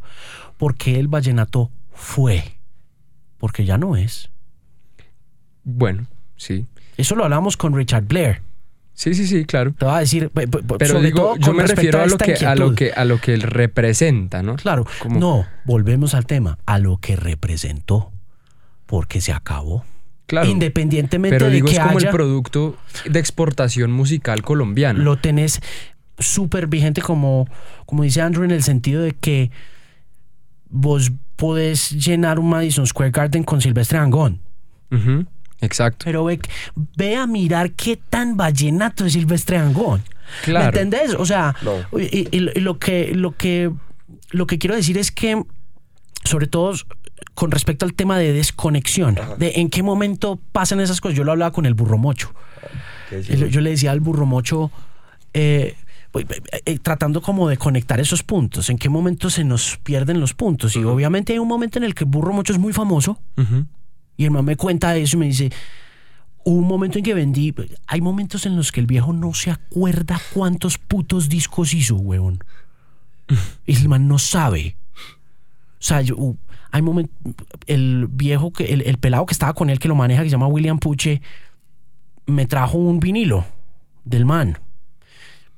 Y lo sacó acá en este estudio y me dijo, no, mira, para que lo firme. Y el, el viejo miraba ese disco, él no se acordaba. Sí, porque yo le dije, ¿cuándo, ¿cuándo grabó ese disco? Y me dijo, eh, puta, no sé. Como que... No, y eso Y- pasa y- y un hay- resto y hay con un esa generación. Y hay un momento en la charla con el burro mucho en la que el man me dice que pasa de moda. Ya, como que hay un momento en la conversación donde el man empieza a contar cómo de ser el eh, representante más grande de la cultura popular en una década y de pretender a Claudia de Colombia y a las modelos más chimbas de Bogotá, siendo costeño y todo, empieza a, a bajar y a bajar. Y empieza a decirme, por, yo le digo, ¿por qué? Y, y, y es un proceso que después, atando cabos con Blair, eh, pasa naturalmente en la música popular, que la cumbia, por ejemplo, se tomó durante mucho tiempo el país. Y las grandes orquestas de cumbia produjeron evoluciones dentro de esos eh, circuitos, como el merecumbe, como esas cosas que son muy colombianas y muy autóctonas. Y aparece el vallenato. Uf. Y esa oleada del vallenato sesentero, setentero se demora como 30 años en... Y se chupa la cumbia, huevón. Se la chupa pero así, hay, pero hay una huevón, razón de fondo, Alejo, y eso es a lo que yo quería llegar. Porque el vallenato hizo eso. Y ¿Por es qué? porque López Miquelsen se encargó de que el vallenato fuera el emblema de Colombia. Claro, pero no solo por eso. O sea, no le puedes echar tampoco tantas flores a un político. Pero también sí O a los narcos. Por porque eso, también ¿no? hay un músculo Exacto. muy grande No, porque cada- financiero de eso también. Y- y, claro, obviamente detrás de cada oleada cultural hay un, hay un respaldo no, de todo tipo, político, financiero, eh, social. Hay un montón de cosas pasando que, que in- independientemente de dónde lo pongas, te valida la cultura, te la valida. Porque no es como que dijeran que es que vos puedes meterle mucha plata a una canción de los Mackenzie en la radio Sí. y puede que no se pegue y puede que no se vuelva un fenómeno. Sí. ¿Me entendés? Puede que simplemente los Mackenzie estén acá para hacer una música para un determinado momento y que ese momento sea pequeño, mediano o grande. Sí, sí, sí. Con- puedes encontrarte con la canción de canciones que reviva el espíritu del rock and roll a nivel global en estos momentos. Lo puedes hacer. Claro, pero hoy Como- en día, por ejemplo, miremos fenómenos como Maluma, Balvin. ¿Qué financiamiento tiene un proyecto así? Pues, Para eh, llegar al mismo nivel que Dangón, Sí. ¿no? Es- ¿Y qué, ¿Y qué sustento cultural también está sucediendo en cuanto a, a la música urbana mundialmente, ¿no?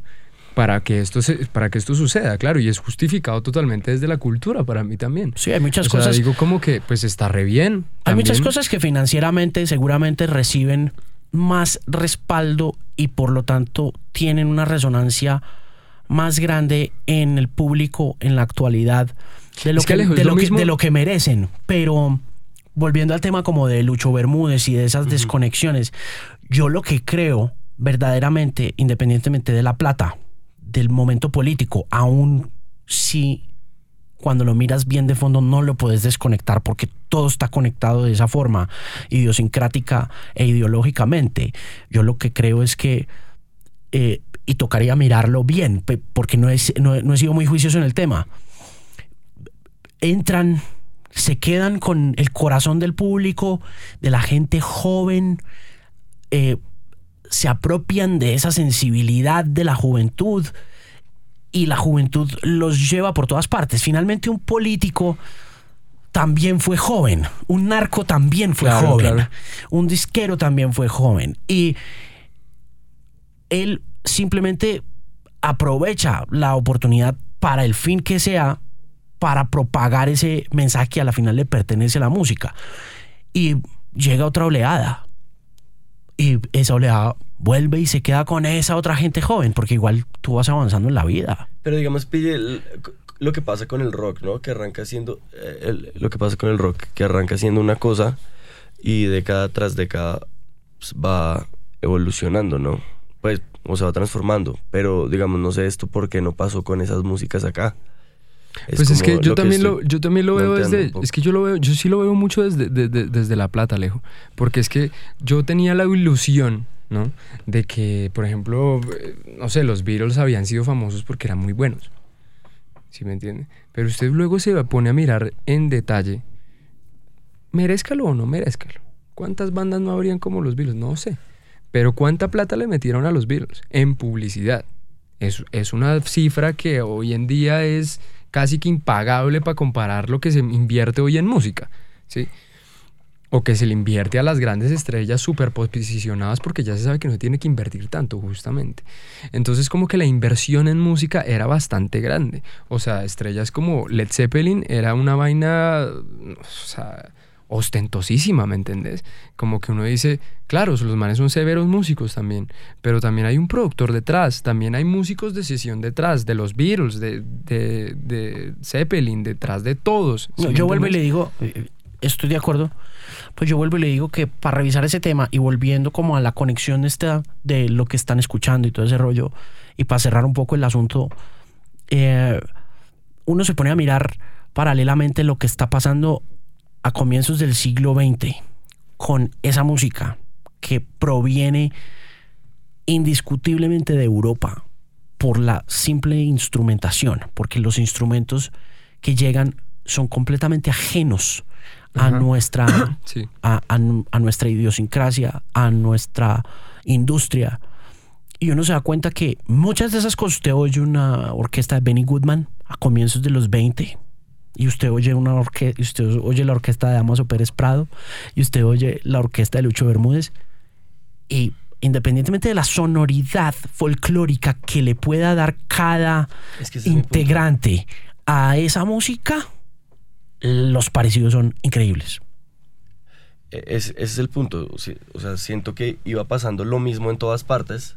No lo digo como algo malo, sino lo digo como algo bueno. Estaba, estaba sucediendo la música que tenía que suceder en cada, en cada territorio, pero no entiendo por qué allá siguió y acá todo se fue. Yo Pues creo es que, que es yo- un yo- poco la guerra, ¿no? Lo que, lo que Pero es que también tiene que ver con una cuestión muy, muy fácil. Por ejemplo, si hablamos de rock en Colombia, ¿cuánta gente en rock le gusta el rock en Colombia? ¿no? Vámonos a un país un poquito más grande que Colombia. ¿Cuánta gente? Pues a más. Y en Estados Unidos, que es un país muchísimo más grande, ¿cuánta gente le gusta de cierto determinado género? A más gente, porque es más grande el país.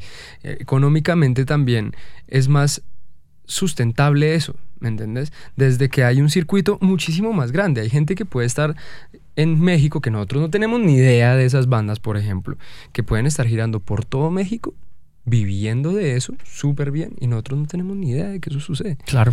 Y nos pasa exactamente lo mismo acá.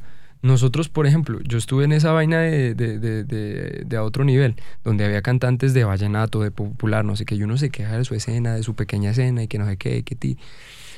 Y, oh sorpresa, gente que yo no tengo ni idea, vive de girar en Colombia nada más. Claro. Entonces, hay una escena bien grande, pero de otros géneros. Claro. Hay una escena, hay una escena que se sustenta a- a una, a una masa popular muy grande, pero que no es de ese mismo género que uno, que uno, que uno le gusta, ¿no? O que, o que tal vez uno eh, se apasiona por, o que lo que sea. Entonces, como que, de cierta manera, la cuestión también es matemática de porcentajes. ¿Qué tan grande es el país? ¿Qué tantos festivales pueden haber en un, país así? Digamos, si, si Colombia tuviera el tamaño de México, o sea, si fuéramos tal vez la Gran Colombia, por ejemplo. Hablaríamos de todos los rockeros que hay en Panamá, de los rockeros que hay en Colombia, de los rockeros que hay en Ecuador, de los rockeros que hay en Venezuela. Entonces sería una gran escena, ¿no? todos los festivales que suceden en, en todos estos países que conformarían un casi que nivel de Estados Unidos, nosotros diríamos, pues hay grandes festivales, hay un circuito ni el berraco, ¿me entiendes? Pero estas fronteras se encargan de dividir Hmm. y se encargan de justamente de hacer todo más pequeño y todo más manejable, ¿sabes? ¿Para quién? No sé. Pero entonces como que estamos estamos súper, súper, súper divididos. Es como, digamos, si, si habláramos de América, por ejemplo, de continentes, ¿cuánta gente escucha rock en, el continente de América? ¿Sí? Es, es- es- fácil, es como, es matemático, ¿me entiendes? Yo creo que más allá de, de- de- de- de- de- del gusto y de la plata y de tantas cosas, por ejemplo el blues, el blues tuvo un boom increíble mundialmente también. Ahora, ¿cuánta gente escucha blues? ¿Sabes? Pero es que cuánta plata se le metió al blues en ese momento porque es que era el orgullo de Estados Unidos, el orgullo de esta música. No, no ni sé qué, siquiera, ningún tal. orgullo de Estados Unidos. Eran esclavistas posmodernos gringos explotando a sus músicos, a sus, a sus Pero eso sigue pasando, eso sigue pasando. Los chess, los chess eran dígame que es una, esclavistas, dígame man. que, es- dígame que eso es, que es, que es una disquera Sí, hoy en día. la una esclavista. La, la industria, no, la industria discográfica siempre se ha dedicado a explotar al artista. Exacto. Pero entonces le sacan ya, esa ya plata depende, esa ya gente. depende mucho es de cómo veas tú la explotación y, Claro, de, cómo, claro. y- y de cómo tú como artista te ubiques dentro de esos Claro, esquemas de porque es que explotación. yo, yo a veces he dicho, marica, ojalá a mí me explotaran artísticamente. ¿Sí me entiende? Pues yo prefiero eso a estar recogiendo algodón. O... No, eso se está revaluando. Uno ve, uno ve a los, uno ve, uno lee la, la- Claro, la el uno- pago uno es lee la biografía. Que es- ese, es el, ese es el pedo, ¿no? Como cuánto es lo que gana la disquera y cuánto es lo que gana el artista a la hora del té. Entonces Uno ahí es cuando la- uno ya ve y dice, marica, todo el trabajo que este man está haciendo y, y su remuneración es... sobre todo la del compositor y la del, la del autor. La del autor tiene muchos problemas por la uno- misma forma, por el mismo modelo como se estableció cuando los eh, turcos y los judíos empezaron a explotar la cultura popular Exacto, en Estados y Unidos y empezaron igual- a firmarlos. Cuando empezaron a irse para el sur de los Estados Unidos y a encontrar a Ruth Brown, a Buddy Guy, a Muddy Waters y empezaron a darse cuenta que estos personajes eran no solamente muy talentosos en vivo, sino que se les podía grabar en la brevedad una serie de canciones y que a futuro esas canciones les iban a dar a ellos plata y a los otros no. Desde la autoría tenemos un problema muy serio de derechos en la actualidad con respecto a los artistas, porque los modelos de propiedad intelectual protegen más al dueño de la propiedad que al autor intelectual Claro. y tienden entonces a generar muy malas regalías, muy malos pagos a futuro, a presente también.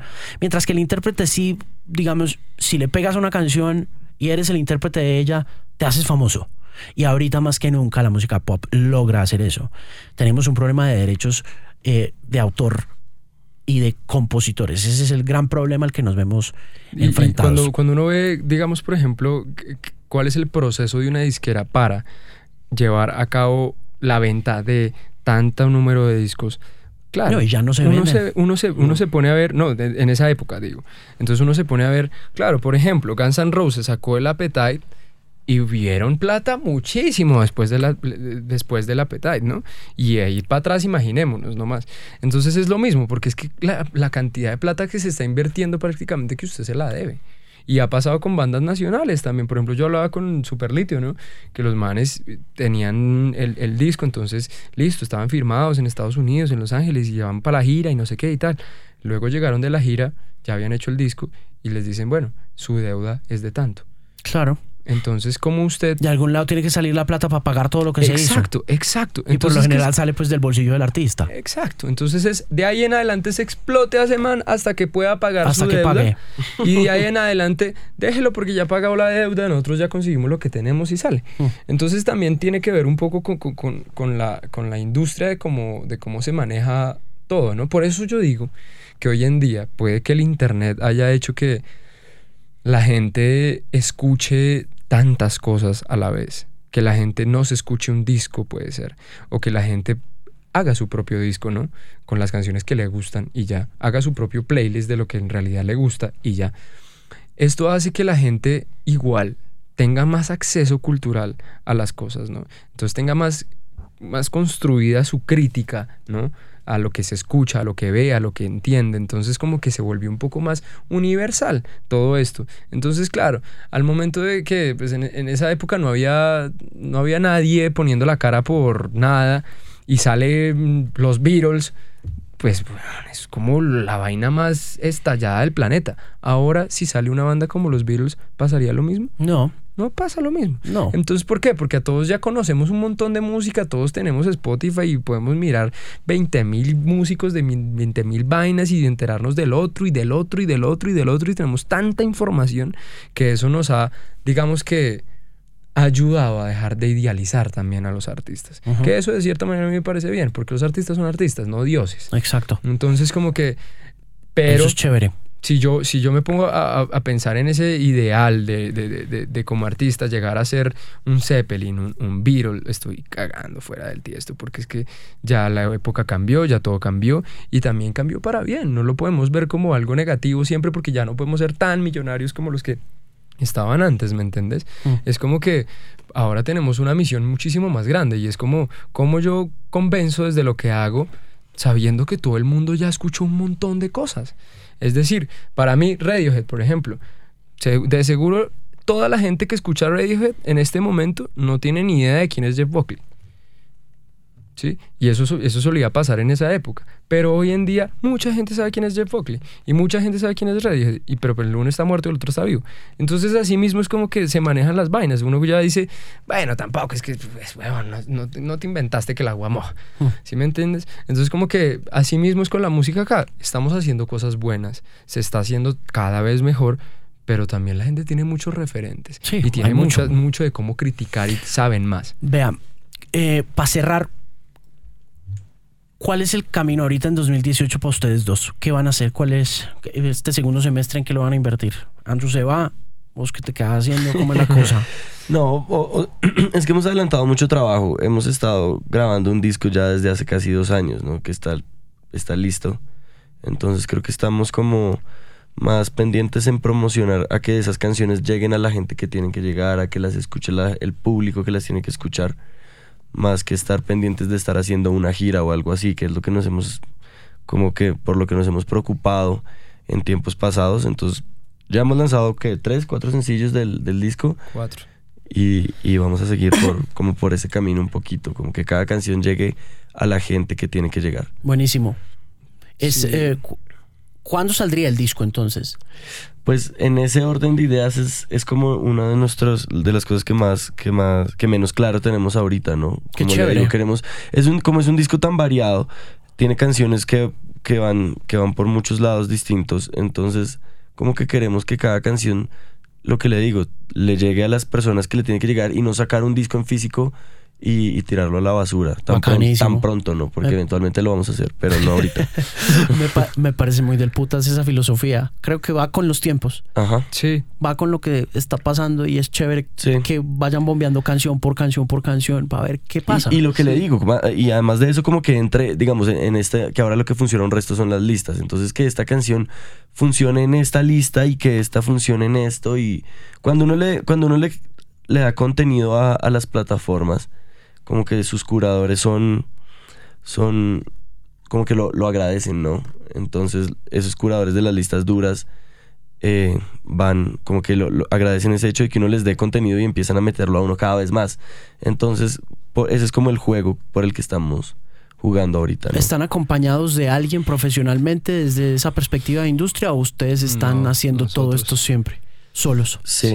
pues nosotros no tenemos manager, no tenemos inversionista, no tenemos absolutamente nada de eso. Siempre hemos sido los dos. Entonces ¿Alguna vez han pensado tenerlos? Sí, Sí, claro. lo hemos intentado, pero no. eh, Nadie lo hace eh, mejor que nosotros. fu- funciona, funciona hasta donde puede funcionar, ¿no? Como que en este momento tampoco uno tiene todo el billete de decirle a un manager, bueno, te estoy pagando 8 millones al mes para que me pongas esta mierda a andar, ¿no? Sino los manes también están guerreando por su lado y es como, marica, tengo que enviar vainas de mi trabajo, weón.